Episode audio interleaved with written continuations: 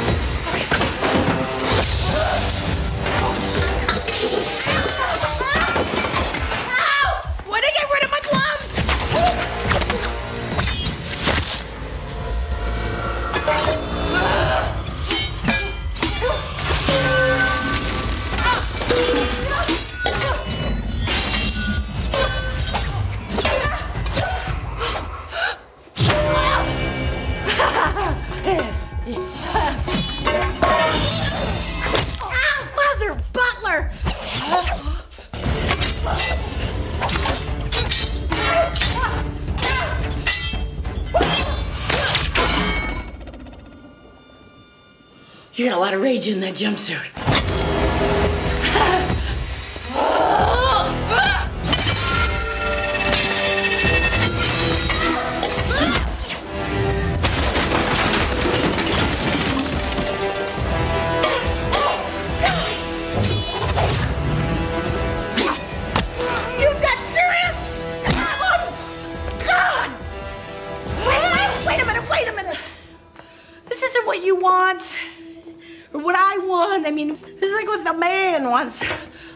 You know, two smart, pretty brunettes, kind of breaking each other down. I mean, you look similar to a gal I was in college with. Things happen. I think we all dabble. It's mostly just kind of stuff with hands and. God, I can't wait to kill you.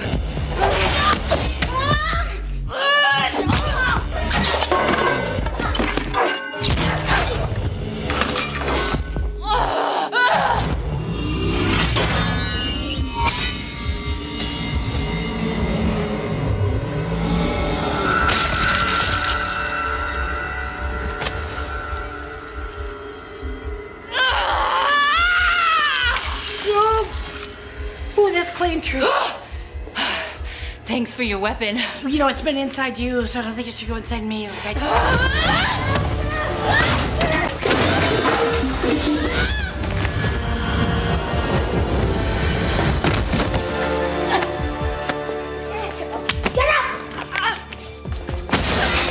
up! You are under arrest by Susan Cooper and the government of the United States.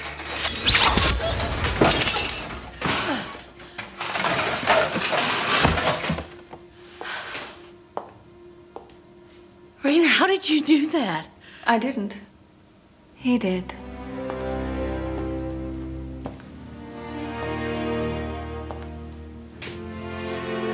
Hello, Coop.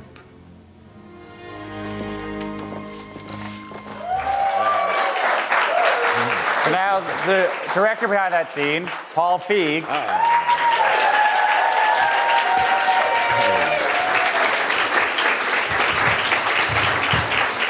Hello. Hi, everybody. Thank you. Oh my goodness, thank you so much. So kind of you. My gosh, thank you. this is so nice. Thanks for coming out and, and coming to see me. Yeah. Did they charge you money for this? I owe you all. So let's start uh, a bit before the shooting of the scene, or even the the writing of the scene of the the idea itself. Hmm? You, Paul Feig, James Bond fan, you know, makes the decision to make a spy type movie. Hmm? You know, regardless of the decision of making a comedy with a female spy, you know, one on a practical level in terms of this is how you're going to spend your time. Did you want to make a spy movie? Hmm. Yeah, you know, I mean, I'm like you say, I was a giant fan of the of the Bond series, and I love action movies. It's my dirty secret. I really love, especially Hong Kong uh, movies. Yeah. Uh, because I, I like bodies in motion and fighting and that kind of thing, and just you know, I, I'm not a big fan of sort of superhero movies because there's no. To me, I have a hard time investing in the stakes of a person to get punched through a building and then kind of shake it off and come back. You know, I, I like the idea of like, you know, you're in real danger, and so you know, so I wanted to make a spy film, and then you know, it was kind of like, well, okay, I got to use you know, write it for all the great you know actresses that I, I work with, and I honestly didn't write it with Melissa in mind at all because she was going to be busy doing something else. So I, I just kind of wrote it in general, and then when she had read it, you know, she asked me what I was doing and said, I told her, she's like, oh my god, I love those kind of movies, and she read it and called me the next day and said like, I got a star in this, Yeah. which was music to my ears. um, you know, it's not often you get that kind of call. Um, but I just so my goal with everything I do in my career is try to.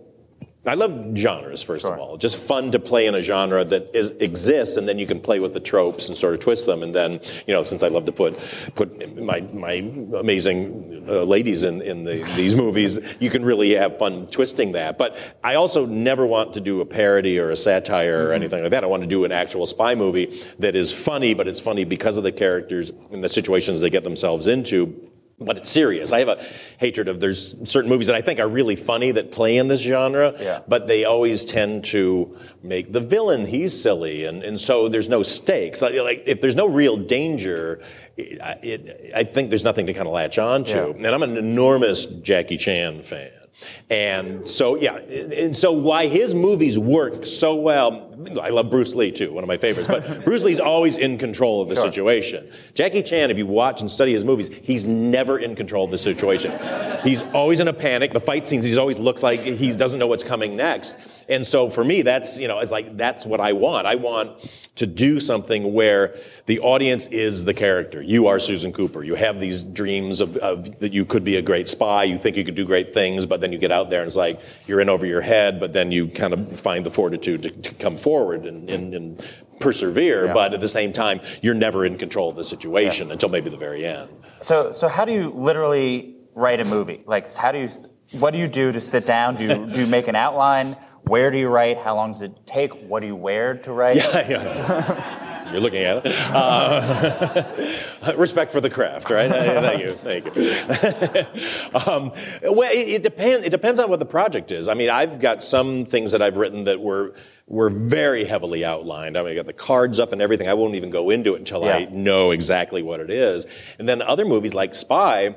I, you know, again, this is where it's great with a genre. You go like, okay, if you set up a thing, then you know, you know, there's a nuclear bomb that's going to be sold. We've got to stop the sale of that. Then I know what my endpoint is. She's got to stop that. Yeah. This is one of the few times I actually went into something without an outline. I just kind of knew what I wanted to do, and I said, I'm just going to start writing this and see where it takes me. What the fun was of that is I was able to surprise myself the way that I was going to surprise the audience by boxing myself into a corner. So I'd always go like, okay, let me box myself in somehow, and then what's the most clever way for her to kind of figure out how to get out of it?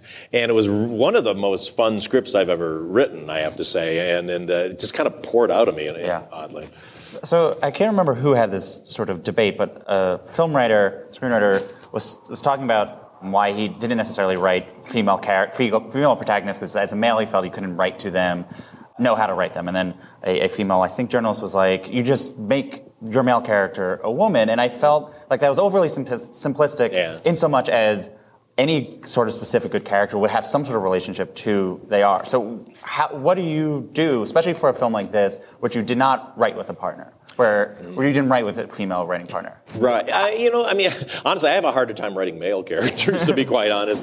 I don't, I, I just, I, I just, I've always, my friends have always been girls and women, and it's just who I, the circles I've always run in. I've always kind of, for the most part, avoided Yeah. guys other than my nerdy kind of compatriots who, you know, and we're all fairly feminized, I guess, in, in a way, you know? And so I just, I am able to kind of relate to those Mm-hmm. characters a little more. I, it, honestly, I think I probably, my worst writing is always on the male characters in all my projects, which the internet is always happy to tell me. Um, those MRAs, man, they love me. Um, um, but so, but but it's a process. I mean, I kind of face it with sort of what I feel are the foibles uh, in issues that that you know anybody normally would go through, and then try to you know relate it to women that I've known and, and sort of my take on the world. But then it's so much about you get that right, and you don't because. The, the weird advice about what that guy said was Yeah. you don't want you don't want just an interchangeable. We go, oh, it could be a man or a woman, because then there's no DNA in that. Like you know, there's different things that we're insecure about, even though insecurity is universal. But that's sort of the thing that runs through everything I do is insecurity and underdog and trying to figure out your place in, in, in life. But then once it's finished, then I deputize all the women in my life. My producing partner, Jessie Henderson, who's amazing. She's uh, she she calls me on everything. Then when Melissa comes in, like have her call me on everything. you know, and it, it's really and then just always having the actresses that I work with weigh in and say like we wouldn't say that because like, I'm still a guy. I'm still Yeah, going to yeah. like write stuff, and they're like, okay, that what that was said. But as opposed to going like, no, you say it like this. It's like, cool. Yeah. Please tell me. Tell me how you would do it, and let's figure out the way to move forward on that. So I was now talking about this scene, in so much as like a film script is a puzzle, and then each scene is the piece that makes sense for that. Regardless of the actual content of what happened, what do you think in terms of where you're at the script? What needed to happen in this scene? You know, what is what is sort of what did it fulfill, regardless of what it then ended up being? Well, the thing I, you know, I, I make comedy, uh, but I like to treat it seriously, like like I said earlier. But what I never want is for the action I do in a comedy to just devolve into mayhem, or just be like, okay, we're going to put the comedy on hold, and now look at all these cool stunts and cool shots. As, as an audience, you'd be like, oh, okay, like we've seen all that stuff. So, and I think the stakes go out of it then too, because you're like, okay, the cars racing around, or okay, they're fighting. So it's always like, what what are the moments? You have the action. What's the funny moment? You have the action, but what? But based on the character and based on things that are going forward. You just need to have those those checkpoints. I mean, there's another scene in Spy where you know she has the big car chase on the scooter, and you know in the middle of it she goes off this ramp and thinks she's so badass and she lands in you know cement and she's kind of stuck in cement. You, you know, so you need those moments to remind people like, okay, this is fun, but but I'm still it's helping me root for the Yeah. character. You know, I mean the fact you know again this is so Jackie Chanish, just the fact that she's completely out of her out of her con- control. You know, just using a pan to kind of you know you know, to protect herself, but at the same time, I wanted this to sort of build her confidence more. But it also needed to build to the reveal that uh, that, Jude Jude Law. Law's character is alive. Um, and, and then this is this actually the scene that I showed is from the extended cut because we ended up cutting out the thing where she stops her and you know talks about the stuff with hands in college and all that, which was so funny. But again, as we were test screening it, even though it was funny, like sometimes you, you have to be so brutal when you're putting together a comedy because even though stuff gets a laugh, it can add up to making people sort of lose the stakes. And that was one thing, was just kind of like, even though it was funny, it was like, well, okay, well, why would the bad guy kind of stop and listen to this thing in the middle, you know? And so it was very sadly kind of popped it out, knowing, okay, that's the greatest thing about aftermarket Yeah. DVDs and now streaming is that you know the babies that you are so desperately don't want to see go away, you can put them in the extended cut. We'll get to the fight choreography next, but just what, what do you put in a script for a thing like this that essentially has like three lines spoken? Like, what do you write out that you then know you'll revisit when you're actually.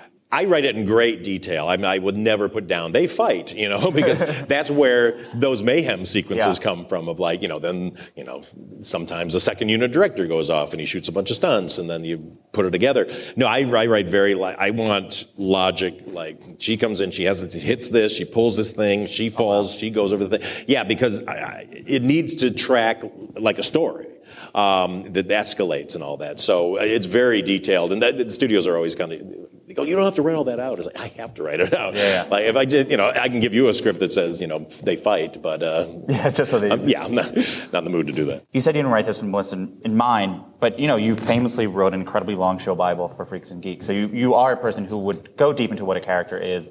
For this, you know, are you then essentially writing ninety percent of the character and figuring out that whoever the actress is will sort of bring the other? Um, you, well, yeah, you, you, you know, you write the character because the character, you know, is everything is character, obviously. So, and all the, you know, whatever themes I want to put into there, and every anything that I really, res- you know, ex- I always put whatever experience I've gone through, I trying to channel it through a character, and you know, this is kind of based on having, you know, I worked with Judd a bunch, Judd Apatow, and then when I stepped away from him to do the heat, I remember feeling very like, can I do this? Can I not? You know, and so then I, from there, kind of said, oh, what if this person out in the basement has this person over them, and so that she's lost her confidence because she's, you know, good through him, you know. So it was kind of a way of, of addressing that, and then then you take it and, and run with it. Um, so that's all there, and then once you figure out who you're going to cast, then you then you do the 10%, 20%, switching it to them. The irony was this character, I mean, Melissa slipped into it very easily. It was it was pretty close to the way that she wanted to play it anyway, and the way that I mm-hmm. saw it. So it, it was it was nice. It was just her more checks and balances on things that she thought, you know, were too over the top or this or that, you know, and then that's we always. The great thing about finding somebody that you're in sync with is you you have the same, Yeah. you know, uh, way of thinking of things. So it's not like I'm like I want to be big and crazy, and she wants to be small. Like we we love to push it right up to the edge, but we never want to go over. And um, you know, so that's the fun collaboration. Can you say anyone else you thought might be able to do it?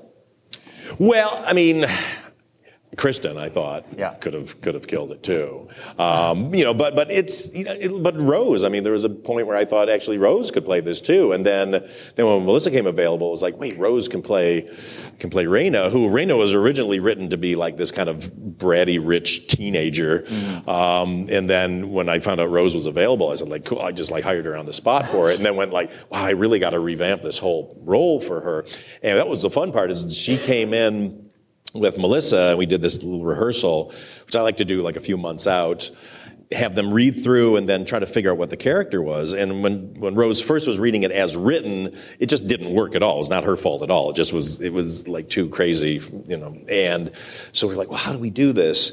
And what I love about Rose is she's one of the only people I'll let not use her real accent because she's so good at channeling herself through another accent. So we started playing with different accents.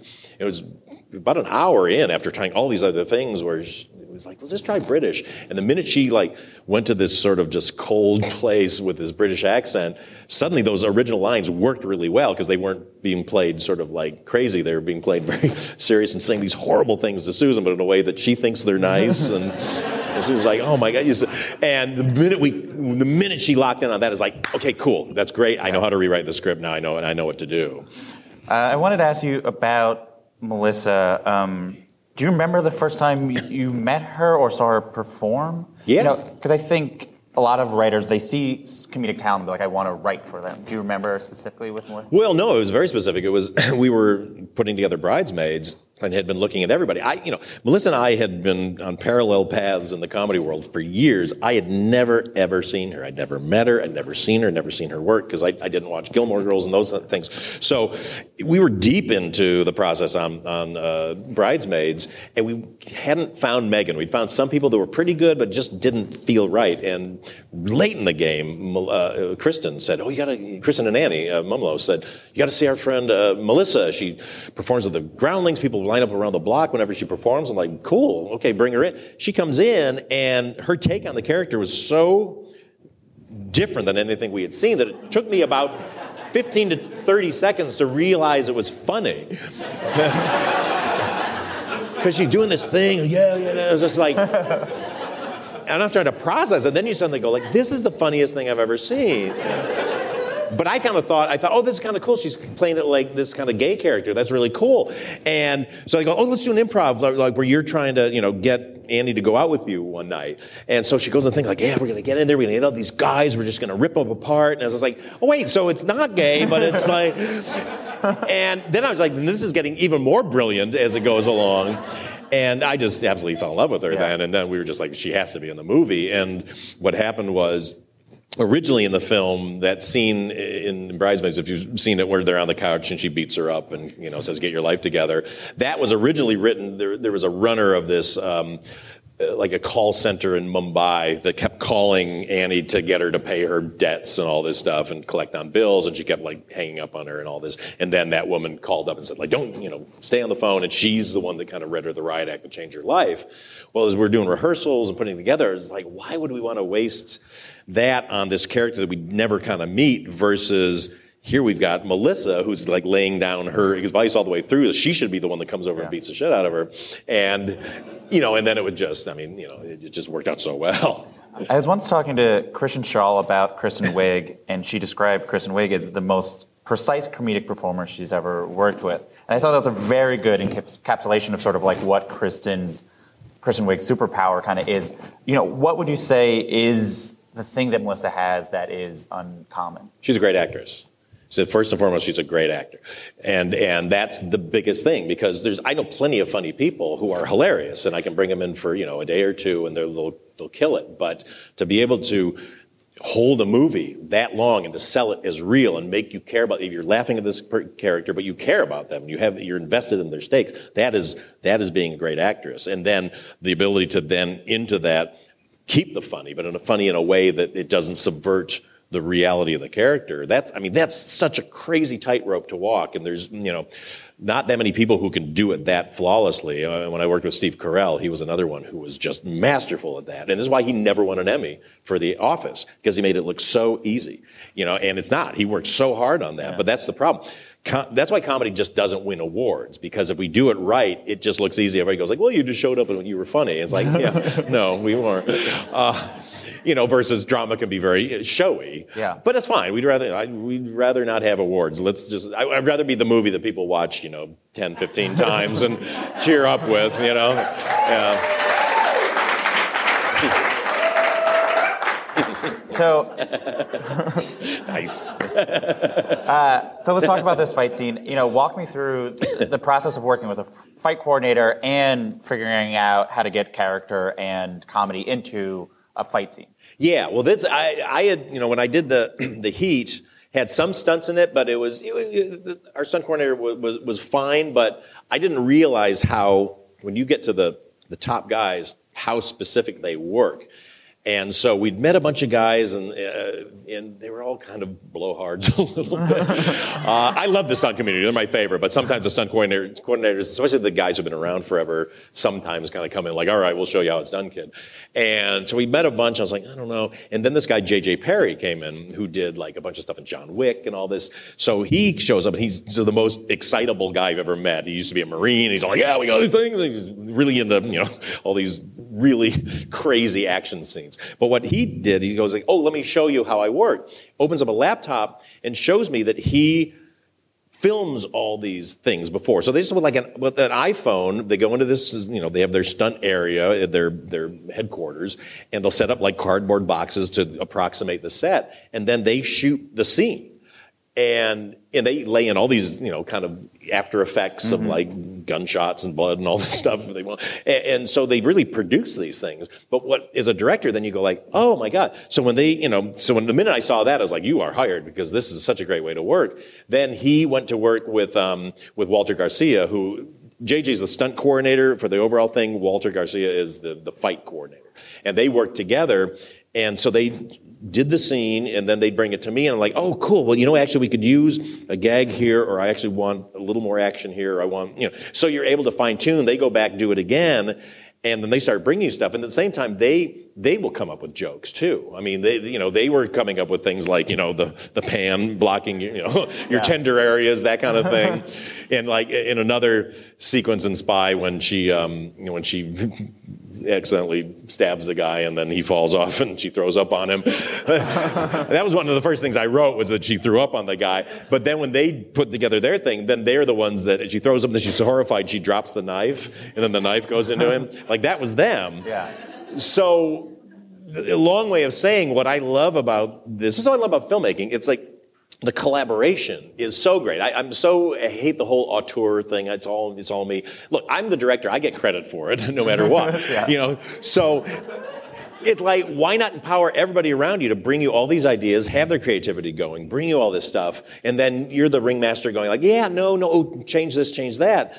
So we had it all, and then once we get, you know, then we get to the set, then it morphs even more because then it's like, oh, you know, it'll be funny here. Let's try this, and Melissa's got ideas, and then we start fine tuning there because, you know, it's bodies in motion, and and it's also the the talent is doing it mm-hmm. at that point, you know. And then Nargis Fakhri, who plays the the, the assassin in this, who's a Bollywood uh, star, uh, you know, she was such a trooper because she came in, she'd never done a fight scene like this before, but you know, they they worked, you know, with the stunt people in the days beforehand, and Melissa was working with a stunt coordinator here in LA, rehearsing it all. So they came in ready to go. This is the first. That was the first thing that Melissa shot on the entire movie. Literally, like, "Welcome to Budapest. I know you're jet lagged. You're going to fight in a kitchen for two hours, yeah. for two days." And it was two days, two full days of shooting that. Hi, it's Jesse, the, the host of the podcast you're currently listening to, and I want to take a second to recommend another podcast you can listen to, you know, whenever this one's finished. It's called By the Book. It's it's half reality show, half self-help podcast, and one wild social experiment. So in each episode, comedian Jolenta Greenberg and her skeptical friend Kristen Meinzer live by a different self-help book, following all the rules down to the letter. I guess more specifically down to the period of the last sentence in the book. Uh, and the hope is to figure out which of these are actually helpful. Uh, they've covered a lot of the books you're probably thinking about The Secret, Men Are From Mars, Women Are For Venus, The Life Changing Magic of Tidying Up. So it, it, it's funny, but it's also serious because it's self help and but it's them. So it's your help, but via themselves, and it's books, but you don't have to read, which is good because books is a lot of words and you have to know what they all mean. And it's like, oh my God. But now you can just listen to them because they've already read the books. So to listen to the show, just search for By the Book in Apple Podcasts or whichever podcast app you use, and you can learn more about the show by going to panoply.fm slash podcast slash by the book. That's panoply.fm slash podcast slash by the book. Now back to the show.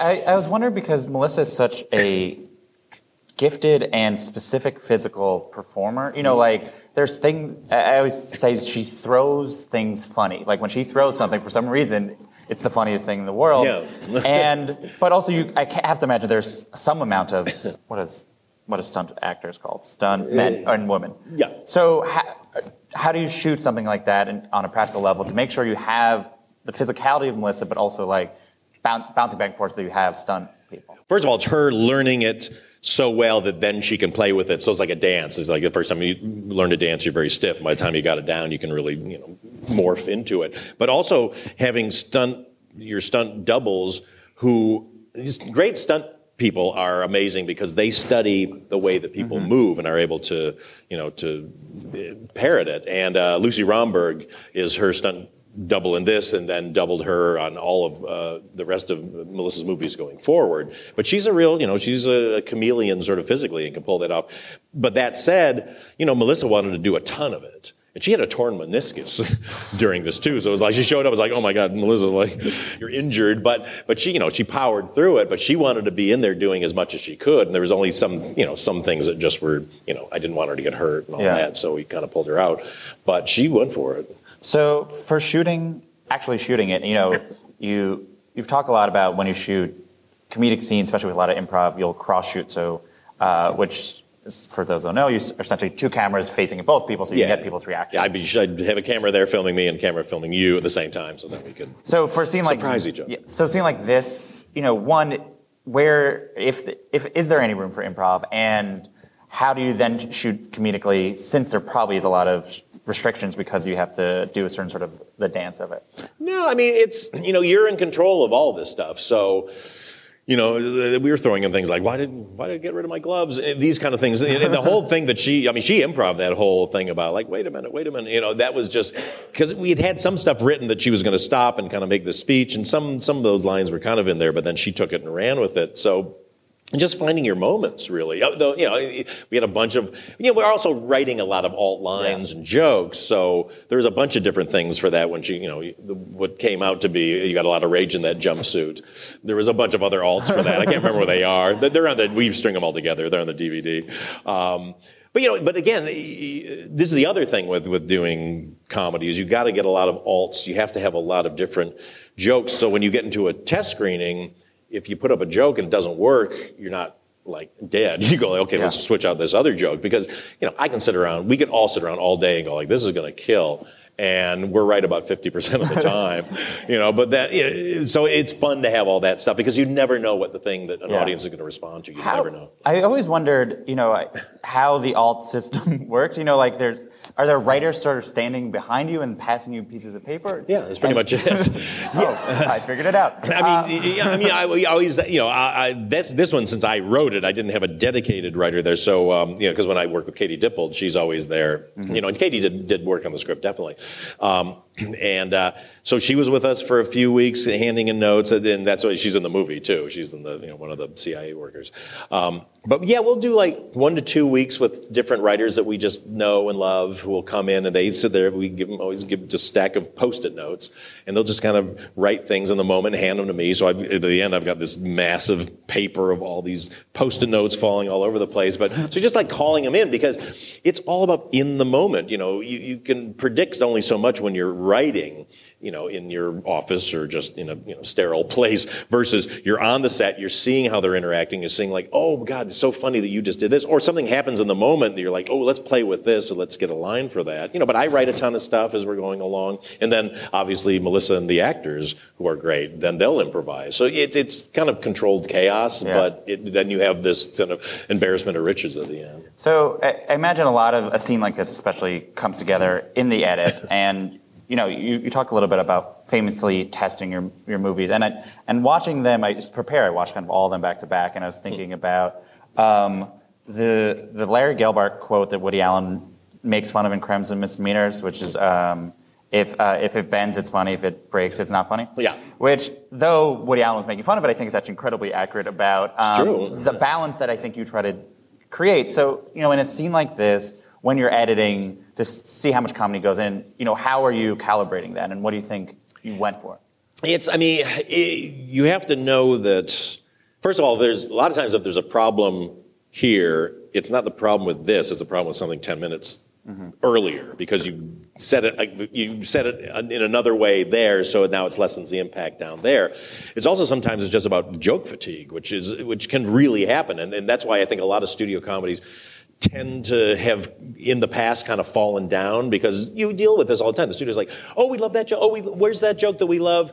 And so the instincts are like, oh, let's put all those jokes. They like them, but you don't realize that for the audience, it just kind of the jokes don't mean anything anymore if, they, if there's too many. I mean, Bridesmaids was a real perfect example of this because when you first meet Rose the first time when she turns around in that ridiculous giant dress and comes forward, we had we shot so much funny. It was supposed to be this scene where she's really like, oh. You know, to saying to Kristen, like, "Oh, did you come from work?" You know, and like, uh, like Yeah. putting down her clothes, and you know, and I, she thought she owned a jewelry store, but couldn't compute that she actually worked in one, and and so we had all these really funny scenes that went on and on. But as we were testing and putting together, we realized that was hurting the, the, the speech contest because you go like, okay, well, they're all, she's already hostile to her.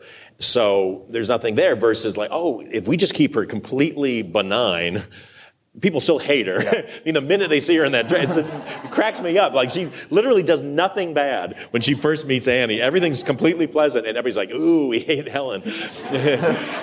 so then, to, you know, so then if we were piling mean jokes on top of that, then you're like, "Okay, I'm done with her." Versus you slowly discover it in that that speech contest of like, "Oh, she's competitive and weird, and she doesn't like this friend." Then you you know go forward from there, and so it is we're constantly throwing out jokes um, because you want the ones that land to land. You know, we have my editor and I always say like, you know, we don't want singles or doubles. Everything's got to be a triple or a home run Yeah. because you line up enough singles or doubles, and people are like, oh, they start to lose faith in you, and they're nothing worse than the audience goes. Audience goes. I think that was supposed to be funny. I think I was supposed to laugh at that. Because then they're like, well, they don't know what they're doing. Versus, I'd rather have less jokes and have the ones that hit land. And I imagine with this, it's also balancing to make sure you still feel like she's in danger in somewhat, right? It's like, Yeah. because this is really the first time we're seeing her fight. Yeah, totally. Yeah, I mean, she's she's in other situations where she kind of you know muddles through it when she accidentally stabs the guy, or when she's you know in the car chase, what I think is. I forget if that's uh, that might be after this. I forget. No, think it's not. No, it's before it. It is. You know, but she's still on the scooter, so she's got something. This is the first time she's hand to hand in there. So yeah, so you're really invested with her because you've seen her do some things, but she hasn't really kind of you know majorly kicked ass yet. And but that's what I love about this scene is kind of she finds her footing as she goes along. In the beginning, she's completely freaked out, and by the end, she's doing a whatever they call solar plexus or some. I know this got some name when you do that and you crack somebody down on their back. So it's a wrestling move, I'm told. Yeah.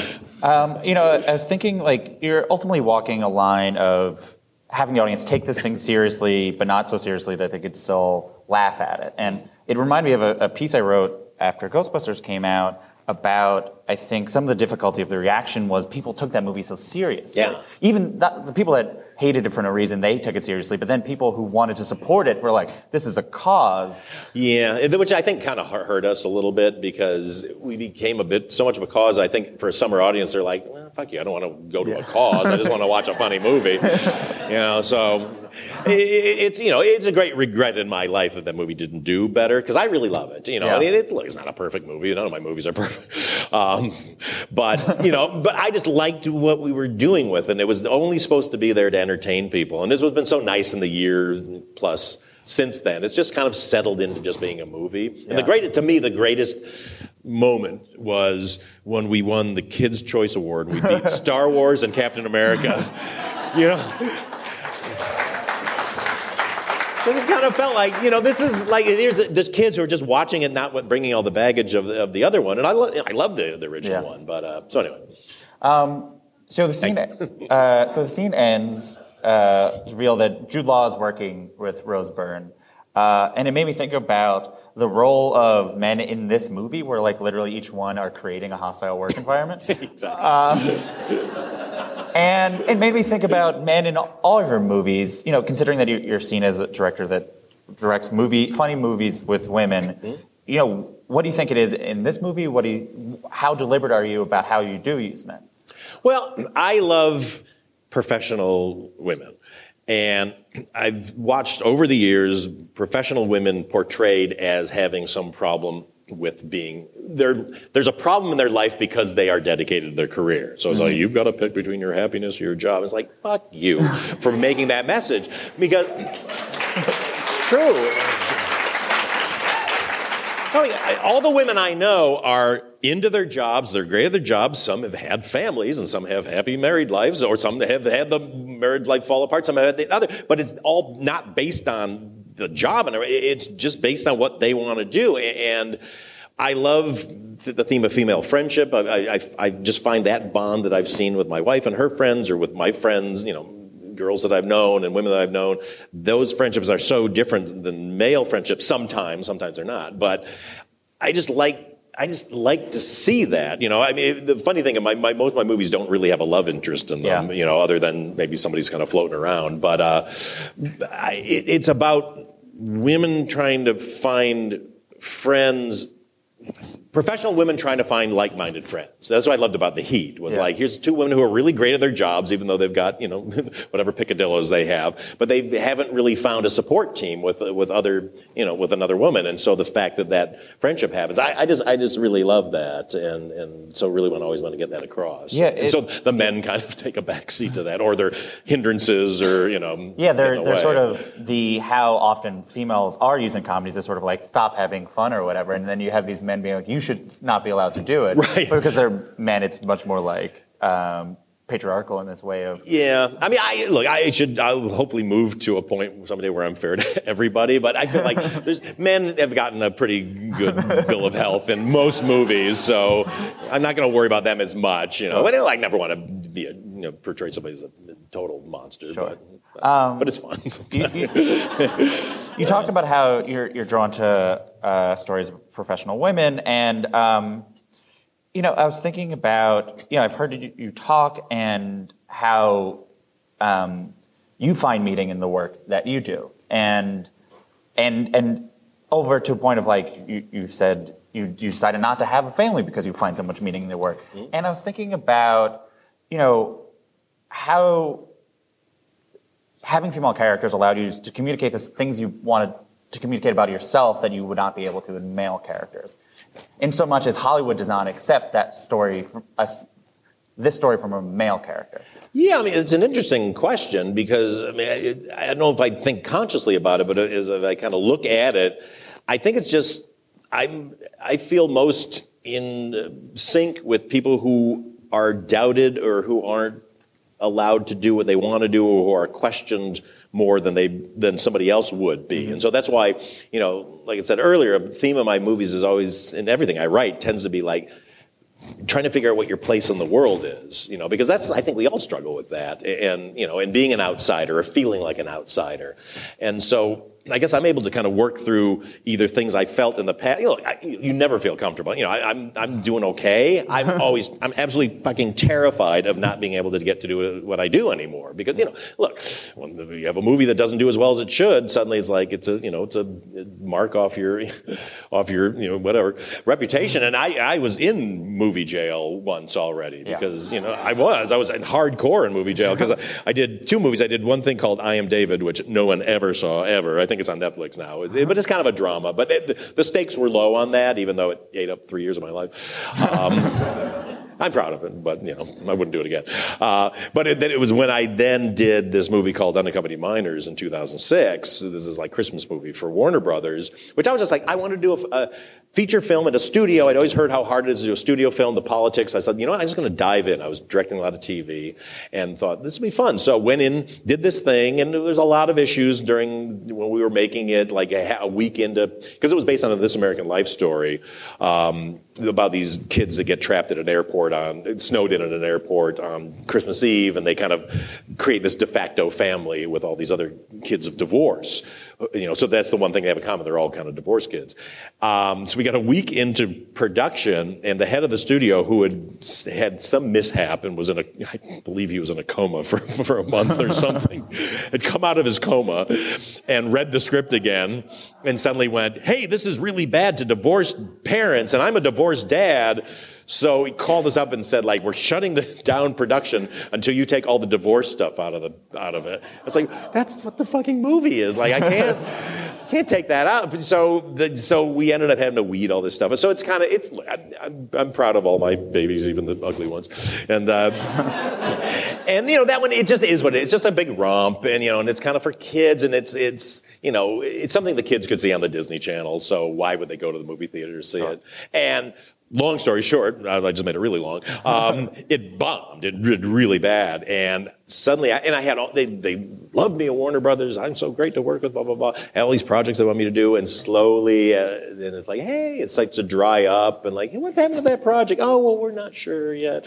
And you're like, oh shit, I'm in movie jail, and it happened. I was suddenly like, all the things dried up, and so I'm doing TV. Thank God, I was, you know, The Office and all these great shows, um, but.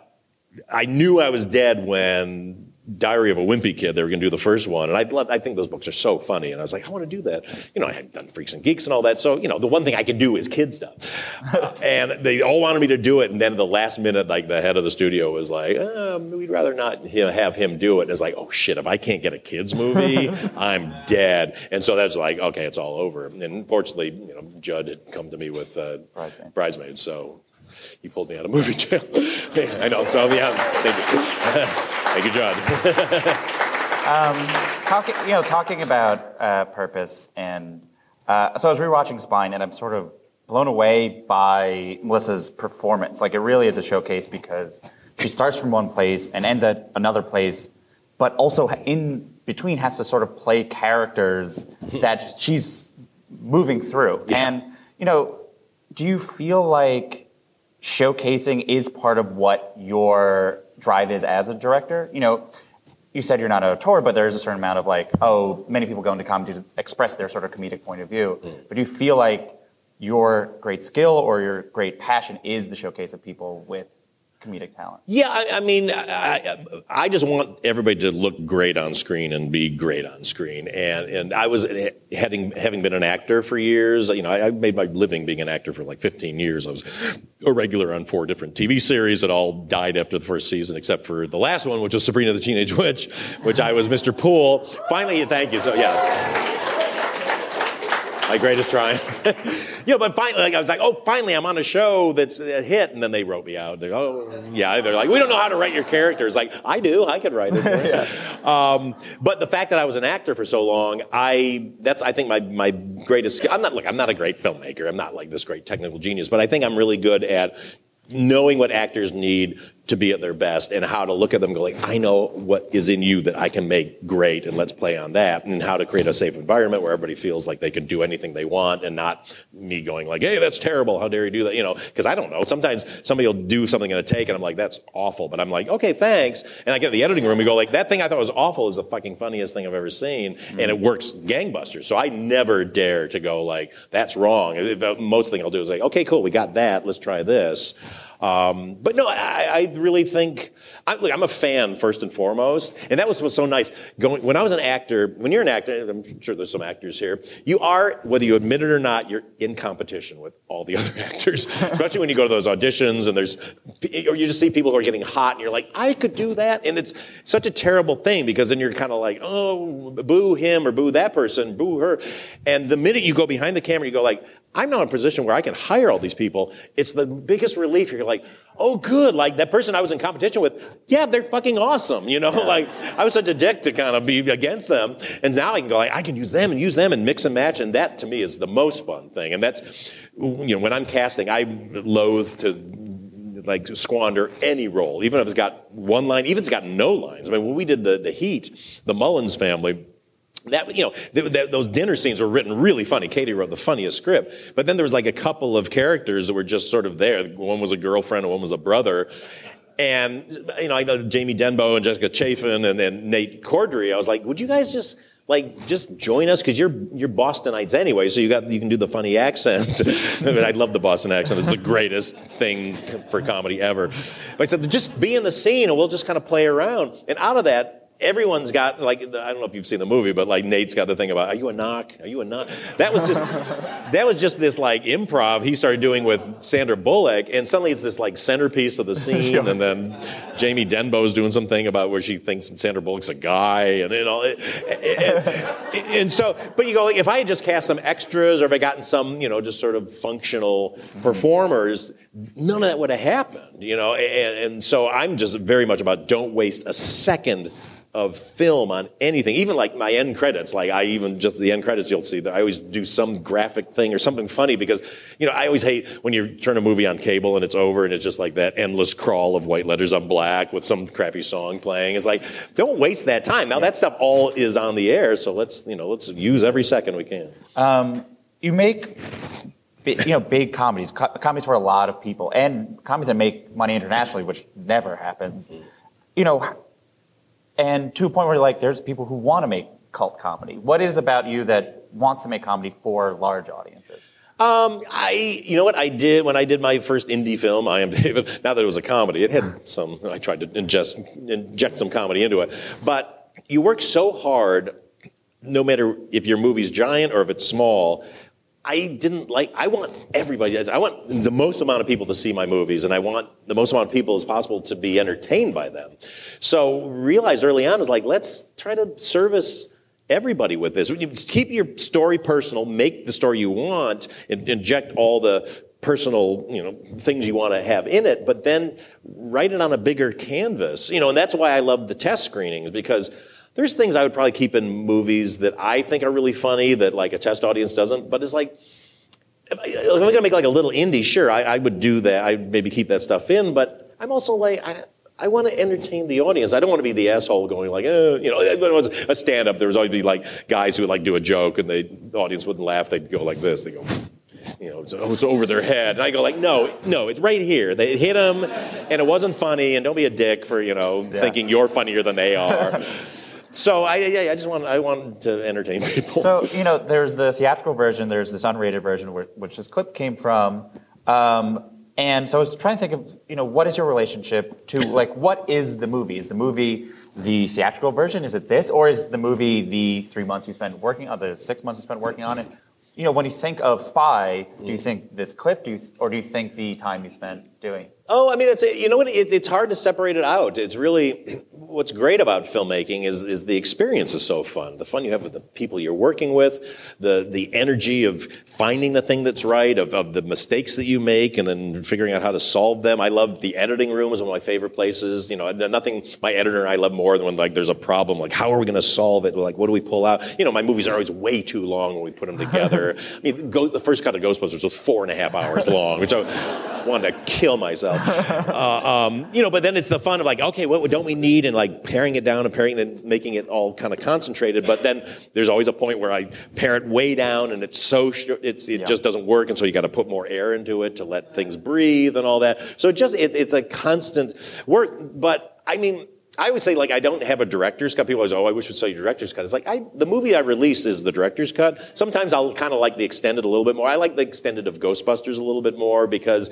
we're just able to sit in a few, you know, character things. But it would have been two hours and fifteen minutes long, which you just can't put yeah. that out. And actually, when we shortened that stuff down, our test scores went way up. So you know, but I, I still, you know, but again, like we talked about earlier, it's just it's two different things, yeah. and I I love them all. yeah. so uh, now it's time for the final segment. It's very uh, subtle. I like that.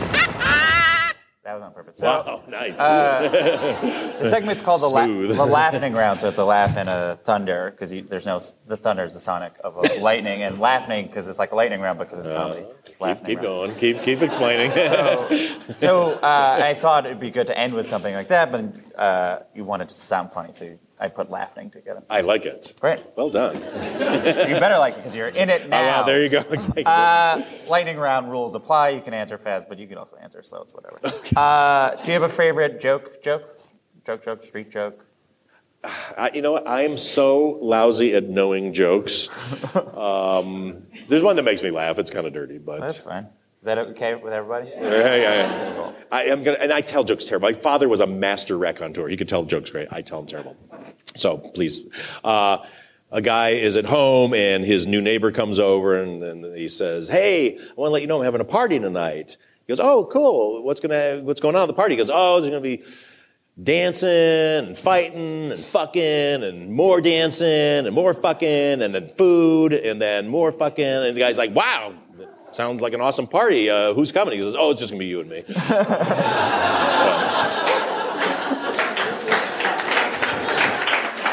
Um, in your in your script for Ghostbusters, did you refer to him as Slimer or Onion Head? Uh, we called him Slimer, but I, I, knew that Onion Head was the uh, his original his original. You're name. like, no, no one's gonna know. exactly right. Uh, do you have a favorite tie? Uh, the last one I wore. Please describe it. I love them all. No, no, I mean eh, whatever the one I oh, wore last. I love all my ties. Sure. Thank you. Um, Lame answer. Do you have a favorite well, favorite or sort of least favorite or thing that came out funniest that a line that he had to change for the plane version of a movie? Oh, I've just I step away from those. Oh, really? things. Yeah, you know what? They send them to me to approve. I'm like, it's so fucking depressing. I'm just gonna. I'd rather not have my hands on it, so people just go like, "What is this thing?"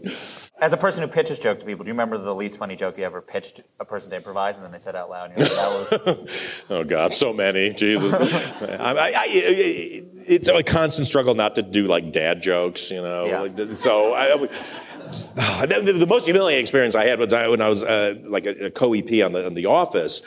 And um, I, they brought me on because I'd been directing a bunch in the previous seasons. They brought me on to be full time, and they said you can be in the writing writers room too. So that was great. So I'm in there with all these brilliant writers, and they're k- kicking jokes around. And you're kind of you have your kind of go to type of jokes that you do, and so they're kicking a joke around, and it's coming around to me. And I'm like, I'm gonna destroy. Here it comes.